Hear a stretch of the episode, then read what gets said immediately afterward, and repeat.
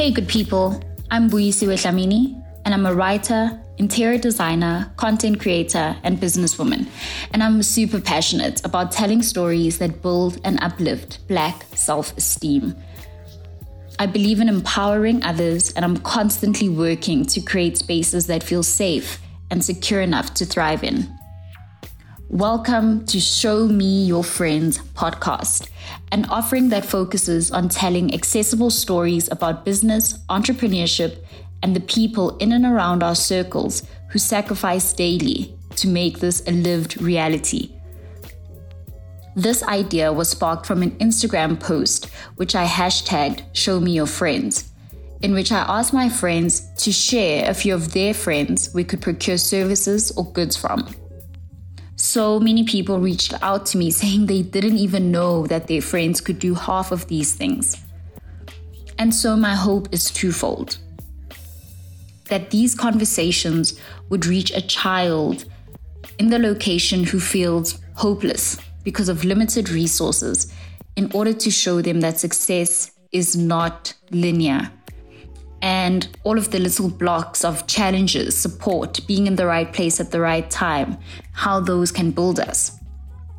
And secondly, that we'd feed back into our own communities through education and empowerment and extending the ability to do good business in order for money to circulate in and empower our circle of friends.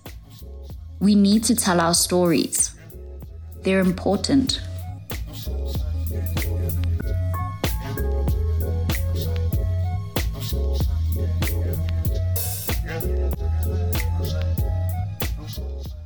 This episode, I chat to attorney Tebelo Mutwane, known socially as Bells.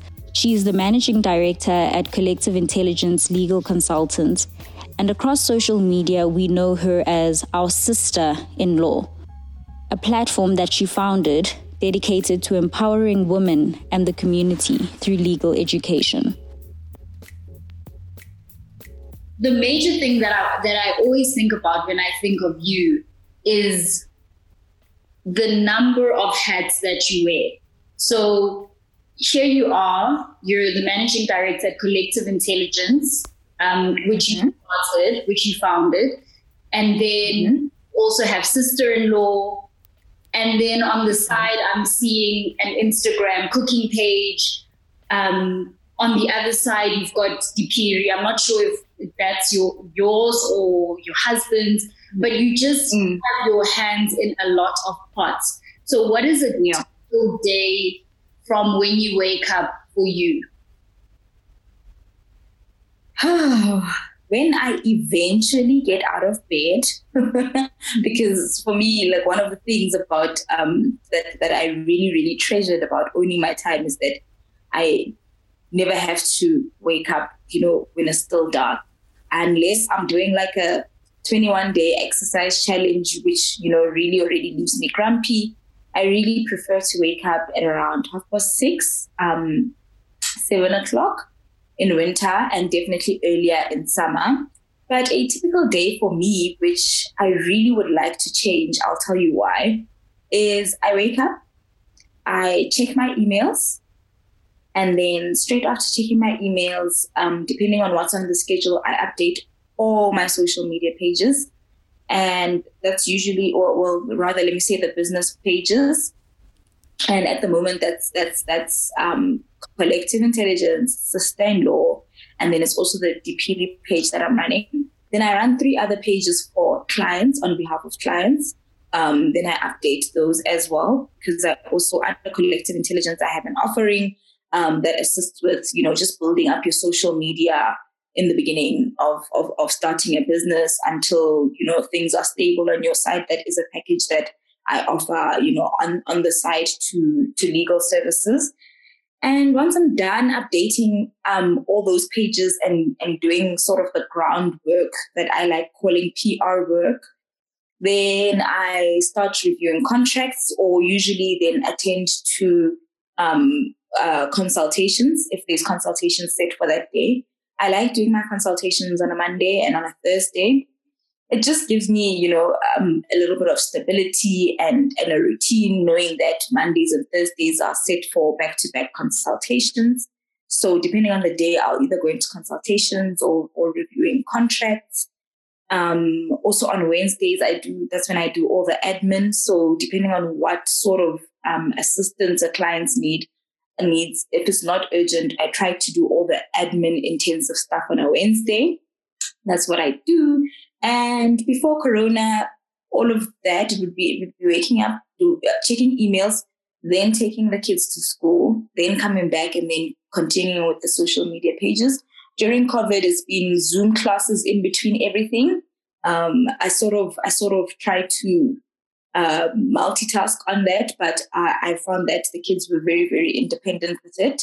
Uh, they're now at my mom's house, so that's that's that's given me a lot of you know time instead of having to multitask. And then what do I do for the rest of the day? Depending on how long each instruction is taking, I'll I'll get to that. And then usually I before COVID, I'm I'm just giving you best of both worlds. So you see how how much things have changed.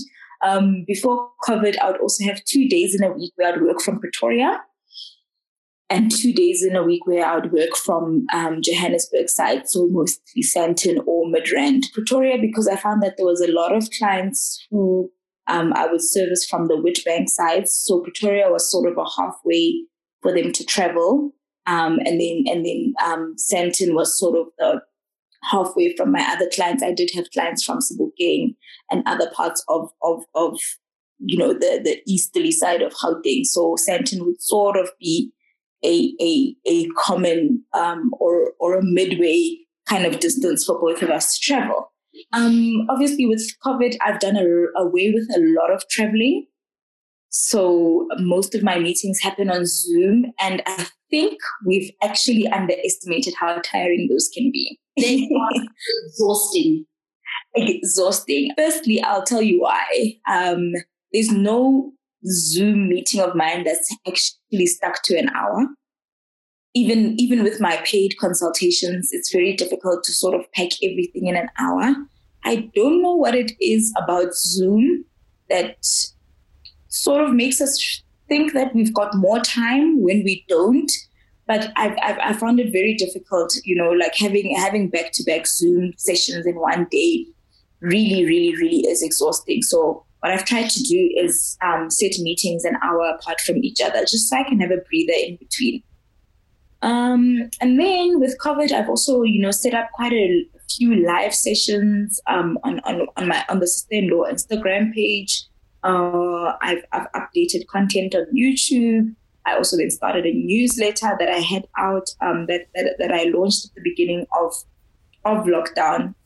And then I also have a podcast, very important. I forgot to mention that. I also spend, I also use um, uh, some of my weekdays just uh, recording clients, or rather recording visitors for the podcast. That takes about an hour, an hour and a half, depending on, on whether technology is on our side or not. And yeah, that's a typical day. Then then it's five, six o'clock. I make dinner. If if hubby hasn't already made dinner, I make dinner. And really, by seven o'clock, I, I, I, I try to have every device as far as possible away from me. And it's just catch up time with, with hubby, with the family, with TV, with reading. Anything that doesn't really have to do with the outside world is what I do from seven o'clock till till bedtime. I do have a bedtime routine. That's usually tea or a glass of wine and a book because if I if I do anything that is um, social media intensive or, or, or even Netflix, then I actually just don't have a peaceful sleep. So much goes on in my head. Even if I just watch a movie, like I think about the characters and I really just carry that into my sleep. Very different when I read a book. Wow, just hearing about your schedule, I'm still so dumbfounded as to how you fit all of this in because I really always see an update from you from all your social media every single day. Yeah. And yeah. on my side, we've had this discussion of how I'm trying to grow my social media presence in terms of business. But you are mm. one of those people that I look at as just being so consistent and it seems so natural to you. And I, and I mean, on your sister-in-law page on Instagram, I think you have about 6,000 followers, if mm-hmm. not more. So it's, it's over that, I think. Yeah. And, yeah. Um, you have also quite a large Twitter following. How do you manage those interactions? Because I can imagine you get a lot of direct messages, you get a, a lot of um, private messages on Twitter. What are the what are some of the questions people are asking you and how are you managing that traffic? I really had to be disciplined about especially twitter. Um i don't know it's a it's a whole different ball game out there. It's a, it's a jungle out there on the twitter streets but i found that on instagram people don't actually dm you know quite often um and i found that on instagram the the dms have also been very very to the point it's not like chit chatty. Um, I've also found that people on Instagram actually end up sending an email, which I'm definitely going to get through before I get to a DM. So I've seen people who say, Hey, I got your email address from Instagram. I need assistance with ABC. Twitter's a bit different. Twitter has a, a lot of crushes. like, a, a girl still got it going on, clearly. um, so I, I usually get, you know, people obviously DMing, asking for lunch, um, asking when I'm free, asking for coffee dates, asking, you know, just wanting to get to know me better. And um, then during COVID, I've had a lot of people actually reach out for, um, for example, sanitary items or food vouchers. Um, I really tried to assist where I could, but you know, as the saying goes, we cannot help everybody. Um, so in the beginning, I, I really was forthcoming because I really understood that um, you know people were, were, were really heavily heavily displaced um, from the lockdown. But that started I started being more disciplined and just understanding that the truth of the matter is that we cannot help everybody. Um, and then uh, Twitter, I also get I also get a lot of business. Surprisingly, sure, yeah. Twitter is yeah, no, it's definitely, it's definitely, it's definitely a large part of my bread and butter. I would say that the instructions I get through Twitter and Instagram are like 70 30. Wow. The 70 go to Twitter. Yes. Okay. Wow.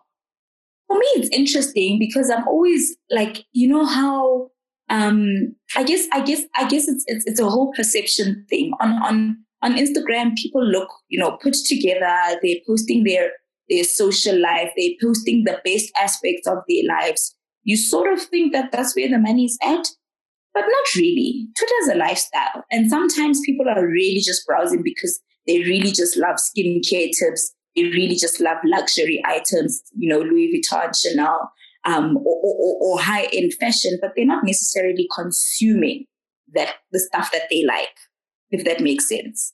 Mm-hmm. So yeah, I don't know, I don't know, but but that, that that's that's that's how I would I would split um, income income wise. I'm I'm more likely to make money on Twitter any day than I am to make money on on on Instagram. But in recent times, when I started being more um, deliberate and intentional about my LinkedIn page, I have gotten, you know, bigger campaigns through LinkedIn. Like that is where the bacon is at. Not not even the bacon, the whole pig farm is there by LinkedIn, you know? Wow. and and I was just like my whole life I've really been underestimating this platform. I mean, I, I met my husband on LinkedIn so after after that encounter, I sort of just it sort of just faded over the years. And then this year, maybe three months ago, I went back to LinkedIn and I was like, okay, now let me be more intentional. Let me change my bio. Let me change my picture. Let me let me let me change my about. Let me interact more with people. Let me accept all those people who had sent requests. Let me send out new requests. And you know, two two of the most recent um, campaigns I've done have been through LinkedIn, and I also recently did. Um, I was facilitator for a webinar that I also got through LinkedIn. So I'm just like, man, I really been sleeping on LinkedIn. For me, LinkedIn feels very formal. that's why when you first mentioned it to me, I just I was like there was a bit of disbelief that mm. so much from it.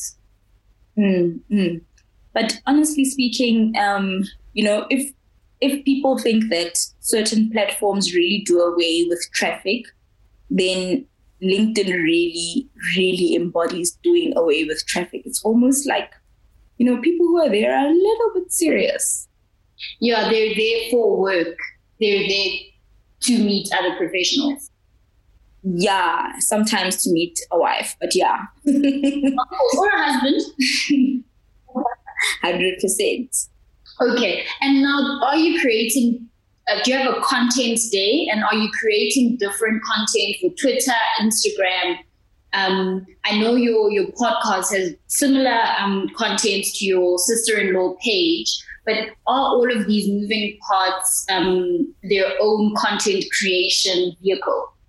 No, not at all. Um, so the podcast actually is different from sister-in-law specifically because I'm not I'm not giving advice on the podcast. I'm profiling um, bl- uh, black women and women of color in the legal profession. You know, um, the the podcast just goes into their experience, why they chose law, um, issues of transformation, issues of how we, we can find solutions, legal solutions to combat gender based violence and and and and, and all those um, topics. Whereas on, on my sister-in-law page, I'm really just giving out educational content. So my content is the same across all my all my um, social media platforms, including um, YouTube.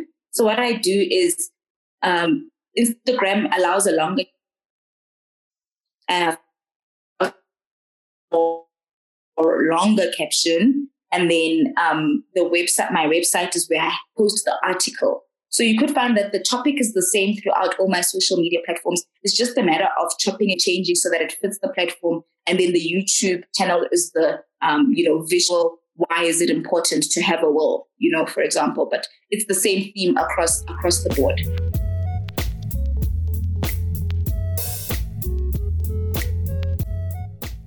Can you just give us some insight between collective intelligence and sister-in-law and the chicken and the egg situation so which one came first um, mm. and what they get from each other okay collective intelligence was what i went into when i first decided that i want to work for myself so um, i went it actually wasn't wasn't difficult to start. I remember coming up with the name and then um, asking asking asking my husband, well, who was my boyfriend at the time, I was like, "How does collective intelligence sound?"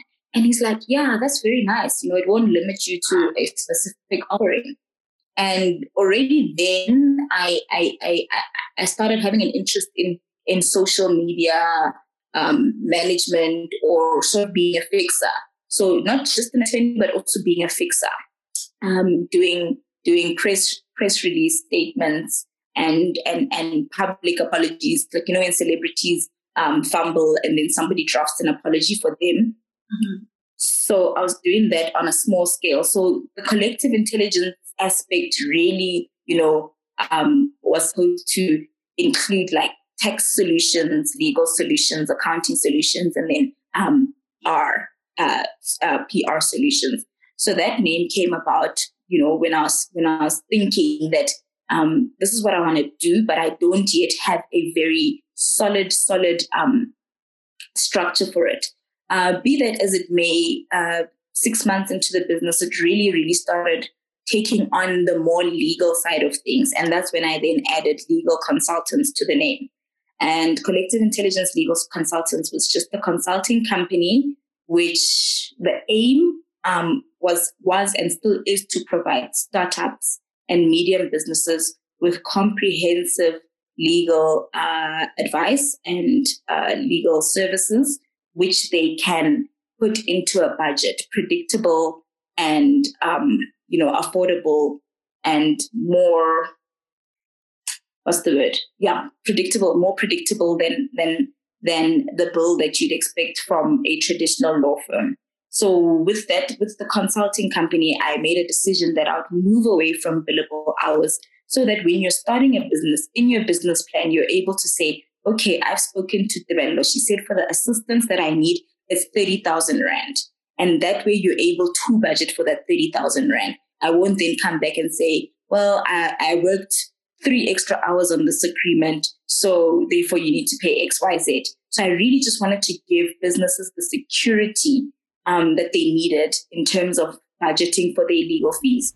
Because what was happening was that a lot of entrepreneurs were just doing away with the legal, um, you know, with the legal aspects, and then later onwards getting into trouble with a supplier or or a manufacturer, and then only wanting to prioritize legal services. But then by by then it's too late to, you know, unpack the mess that has been made or, or, or rather detangle the mess.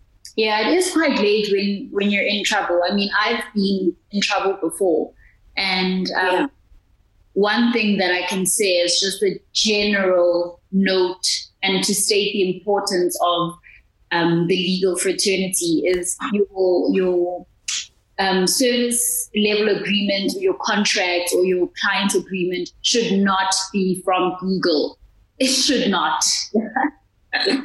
I remember I remember you told me about the story. Yep. So so that that's a classic example that um, you know, a lot of people don't prioritize the importance of of of of, of trademarking their companies and getting a company registered, getting a bank account, um, just being aware of the tax issues of the different of the different um, business enterprises you use. People are running partnerships with no partnership agreements, and then they start fighting uh, because at the end of the day, when money starts coming in, your best friend isn't so best friendly, and your sister isn't so sistery. You know, they, they, they you, you start having arguments. Business is booming, and there's no partnership agreement in place. There was never a document which detailed who does what and who contributed what and how will this be split when we start making profits. So yeah, so I, I really collective intelligence was really just to give um, startup businesses the security that they needed in provide in in in in making provision for legal fees in their business plans or you know in their forecast. And then sister-in-law then comes around in 2018, and where does that come from? So sister-in-law was born through collective, and the reason why is that in sometime during collective intelligence, I started having a number of um, you know female uh, clients who were always asking about you know we'd be having this this meeting on on drafting a partnership agreement and then someone would be like you know what i'm going through a divorce and i just quickly want to know if xyz or someone would come and be like oh i'm getting married next month and um, you know i have this in place and that in place and and and I need to look for a florist. I need to look for, and then I'd always ask the question, do you have a marriage contract in place? And people would be like, what? What is that? You know, and I thought, okay, these are savvy business women, but they don't even know like um, what are the consequences of of being married in community of property when you run your own business, when you're a sole proprietor, for example, or when you're a shareholder, or when you're a partner. So then I said, to myself, this is actually information that should be accessible to everybody. Every every woman needs to know base the basic concepts of how a marriage regime affects her estate or how it affects her finances. So why does this only have to be available when you're in a privileged enough position to speak to an attorney? You know, when you're able to afford a consultation fee. When I really believe that this is actually stuff that women should know from an educational perspective. So there was a name that there was a nickname that I would call myself, uh, Sister-in-law. And eventually I thought, oh, maybe I can finally use that nickname that I've parked to do something with it. So I registered the trademark and then I registered the company name. And then I sort of just sat back for like another month or so. Then I knew that the mode of, of, of delivery was social media. And then I opened all the social media pages. And yeah, my first post was on child maintenance.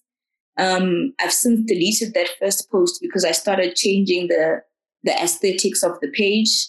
And yeah, that's how Sister-in-Law was basically born. And for me, that was um, also just years of, of, of, of being curious about my own mom, my own parents' divorce, you know, being curious as to why did we, why did we live here? Or why were certain things happening? Why were we only able to see my dad on weekends and, and holidays? And, you know, why Monday to Friday we were with my mom? All those things and, and, and, and, and, and how she then also ended up walking away with close to nothing. That really been playing in my mind for a very long time. And, and pursuing law sort of helped me answer those questions. But sister in law helps me answer these questions for other women out there, for other people who are, you know, who find themselves in my mom's position and without an answer or without the resources to go consult with an attorney for, for what I believe should be basic knowledge. Yeah. And what is the business model of sister-in-law in terms of um, making money? Because even though you're providing this education, um, you have to keep all of this running. So how are you doing that? Mm. So how I've always done it was that um, whatever is online is educational. But if you have specific merits, then you have to do a paid consultation because those specific merits merits only apply to BUI, you know um, yes, fine, maybe your husband died, but before he died, did he have a will in place? Um, was he in a polygamous marriage? How many children does he have? So all those other factors are factors that are unique to BUI. So, so from that, um, I, I consult with you, and that's how I get I get paid. And and through our consultation, maybe sometimes you need assistance with a divorce, or you need assistance with drafting a will, or you need assistance with drafting a marriage contract, and then I charge for those things, or parent parental agreement, you need help with child maintenance, and then I charge for that. Oh, perfect. And then you host those, I know they happen on Saturdays. One happened really close to me. It happened in Rosebank. And um, women come in and you teach them about a topic of the day or oh yes. Oh the workshops. Oh yes yes. So so i've i've had yes i've had i've had the workshops um and just before just before the lockdown we were set to have workshops in in bloemfontein cape town durban and um, northern cape and and johannesburg. Um so those workshops were basically they happened once every three months but it was just the more of a platform to enable women to to first of all meet with each other and also just come get the information from a common place. So I would have four attorneys who speak on different topics, and um, those events were ticketed. So you, you need to buy it for three fifty, and on that day it's basically a workshop, and you ask questions. You're given a workbook. You know, there's homework to do in, in terms of, you know, having your will drafted or speaking to your partner about marriage contracts or, you know, you know, speaking to your parents about, about drafting their wills and, and, and, and, you know, changing transfer, deeds of transfer at, at deeds registry, uh, transferring their property into their names. So just things like that, that, that workbook would give deliverables that you now need to do after the workshop. So I had those. Um, yeah, I had I had I had one in Lesotho and one in Botswana as well, which was very very interesting. Um, that that to me just showed me that you know legal education isn't just um, you know, something that's lacking in South Africa, but in, in our neighboring countries as well. Mm-hmm. So those workshops, I put them on hold. Um, I'd like to do a webinar, but the the intimacy and the human engagement of the workshops has a different outcome to a webinar. I mean, I've never done a webinar, but I can already imagine that, you know, it's very difficult to split away into groups of five when you're when you're doing a webinar. Yeah. And of course, I think um, you know, whatever amount that people pay for the workshops, right? They get it in tenfold, not just in information, but also in being able to access these other women who are also professionals. And so, yeah, yeah. I, I really do think Zoom and Teams and all of these um, um, apps and things really take away from how yeah. we socialize with each other face to face. 100%. When you think of all these moving pieces in your life, what I'm picking up is just a thread of education, of teaching, of sharing information, would you say that that is your calling? Hundred percent. I would. I would definitely say that that is my calling. Um, and it's you know I, I really love that you asked that because it's so important to sort of know your why, and that way you really won't be obsessed. I mean, of course, I, this is also to make an income. There are bills that have to be paid, but I'm not obsessed with them with with the times where with the months where there's you know close to zero in my account or or no new clients or or um, I'm doing old work but not being paid for it. So that understanding that why is so so important, and I really just think that um, this route or, or path of, of making education and empowering women the core structure of, of, of my of both my businesses actually because both of them are aimed at actually empowering people um, you know in, in collective intelligence with empowering um, entrepreneurs to to prioritize their legal matters i really just think that um, empowering people is is my calling i love that and i i really think um, you stay true to your calling and one way that i measure um, someone staying true to their calling is how I receive that person. So mm. all the information that you share, whether it's whether you've just woken up, there is always an element of like, have you have have you seen this? Did you know this? Mm. Did this? Mm. Think about mm. it. And I love that because I think across all your platforms, um, in all your businesses, that is the one thing that I pick up, and it just it speaks volumes to me of you know a black woman honoring her calling and being able to live out that calling and be paid for that calling the way that she deserves to be.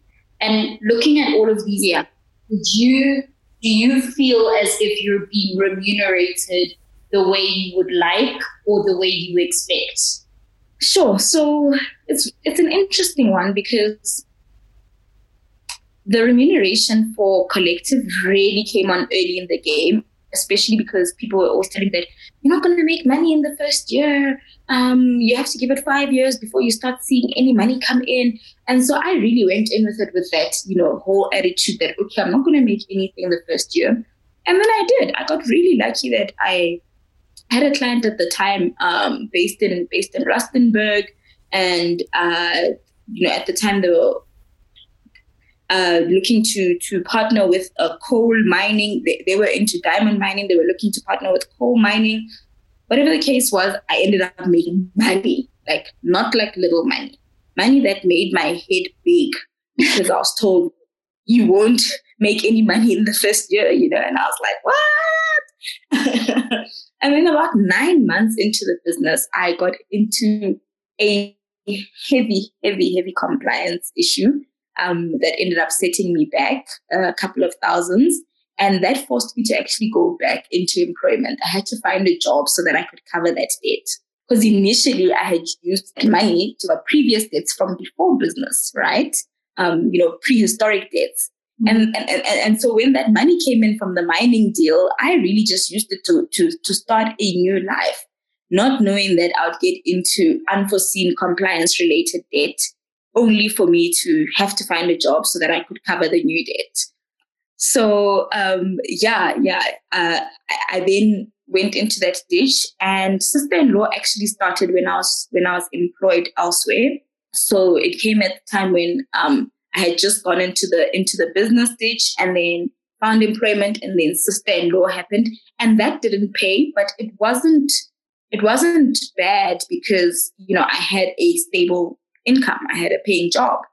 Then um, one day I woke up and I was like, actually, it doesn't matter if I don't get paid with sister-in-law. This is where my heart wants to be. And this is the work that I really want to do. And I, I really, the, the return on investment in that business for me was impact, you know, um, hearing women say, oh my goodness, I didn't know that. Or wow, my mom has now drafted a will wow, I managed to have the conversation with my husband that, um, you know, now that we married, the, the house should be registered in both our names at, at the deeds office.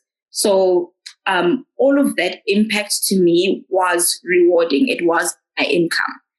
and yeah, I can I can I can safely say that um, you know with introducing merchandising to sister-in-law, things have picked up and and just as a whole, things have picked up doing doing campaigns as well with other brands, collaborating with other brands, you know, also boosted the the, the, the income and just more women being more interested in in having wills, having marriage contracts, um, pursuing child maintenance against against baby daddies. That really has brought in some income, you know. So you you you really won't see the rewards for a while sometimes when when you do things out of passion. But you know, like like I said on on on on my Instagram page not too long ago, that you need to be able to turn your passion um, or, or or your or your purpose as as Mbumi likes putting it, um, is this lovely girl Mbumi on Instagram, as she likes putting it, you have to be able to turn your your purpose into a profession. And yeah, that's that's something I, I work on every single day to just ensure that in the purpose there is a way to, you know, make a profession out of it and to make an income out of it. Because like I said at the beginning of our chat, the income does keep, you know, the lights on. Yeah, and I think it's important for Black women to be remunerated well, full stop. 100%. So I think we've actually covered quite a bit in, um, you know, this chat. I do think we need a part two because in part 2 mm-hmm. I want to unpack your other businesses. I want to unpack your history. I want to unpack challenges and difficulties and um, mm-hmm. you know, being a black woman in the legal fraternity. I think everything you speak about is just so pertinent to where we are right now. Yeah, definitely, definitely. So I'm looking forward to that, and um, yeah, I'm holding you to it. We have to have a part two. You you're now about to unpack all the topics I'm very passionate about. Oh, this is good. So this was just a warm up. So I can only imagine. Yeah, yeah, hundred percent. Okay. All right. Well, then that's it. So we're definitely going to have a part two, and um, everyone should wait to hear when that will be. Thank you. Thank you, Bui. It was a lovely chatting to you. Thank you, Tebelo.